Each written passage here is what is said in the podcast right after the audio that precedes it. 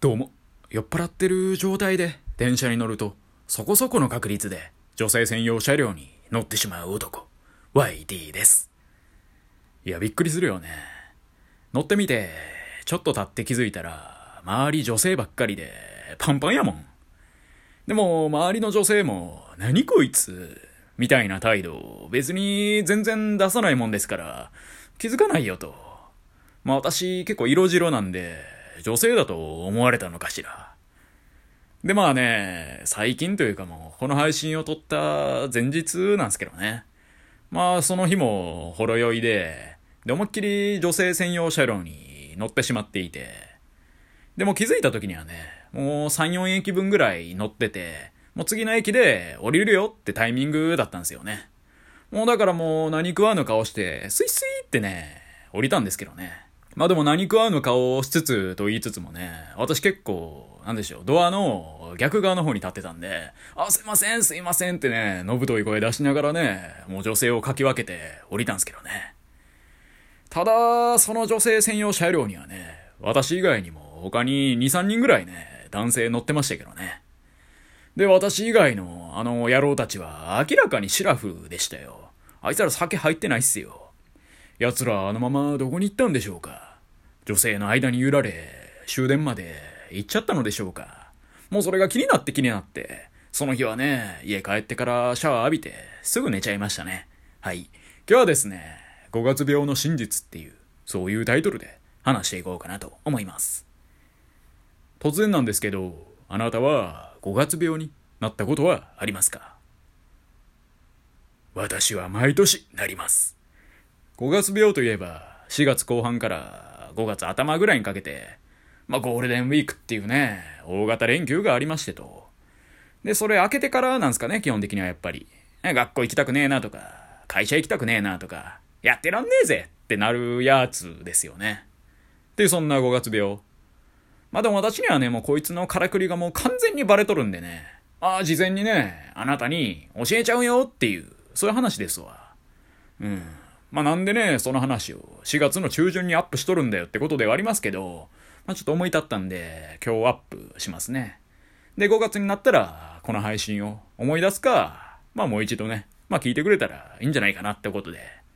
で、5月病の真実とか言ってますけど、まあこれはね、何の科学的な根拠もない。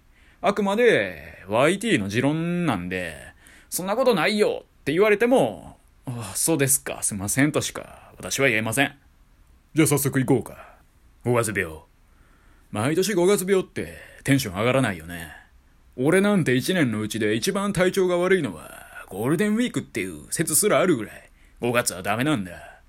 そして早速だが、この真実ってのは急激な気温の変化だ。思い出してほしい。ゴールデンウィークとは何だ？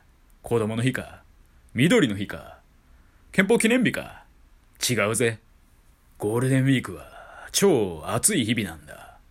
これは激アツだぜみたいな、そっちの意味の暑いじゃなくて、単純に気温が高えってことだ。そして4月。4月はあったかいようで微妙に肌寒い。ここ最近だって日中はそれなりの気温だが朝や夜は寒いなぁと思うはずだ。ところがどっこい、ゴールデンウィークぐらいになると一度気温が爆上がりするわけだ。夏みたいな暑さになることもある。そうなると我々人間の体はどうなる？そうだ。体調不良になるってわけだ。寒暖の差がもう半端じゃない。それすなわち体調不良へのいざないだ。この急激な変化に抗える奴はそうそういない。そしてこの俺も毎年抗えない。だから毎年俺はゴールデンウィーク付近は猛烈な体調不良だ。この急激な気温の変化。これこそがまさに5月病の真実ってわけなんだ。4月になって新年度が始まり、新たな環境の中に入る上でストレスを感じた。なんなんなん。あんたは強い人間だ。そんなに大したストレスなんて実は溜まっちゃいねえよ。気温の変化だ。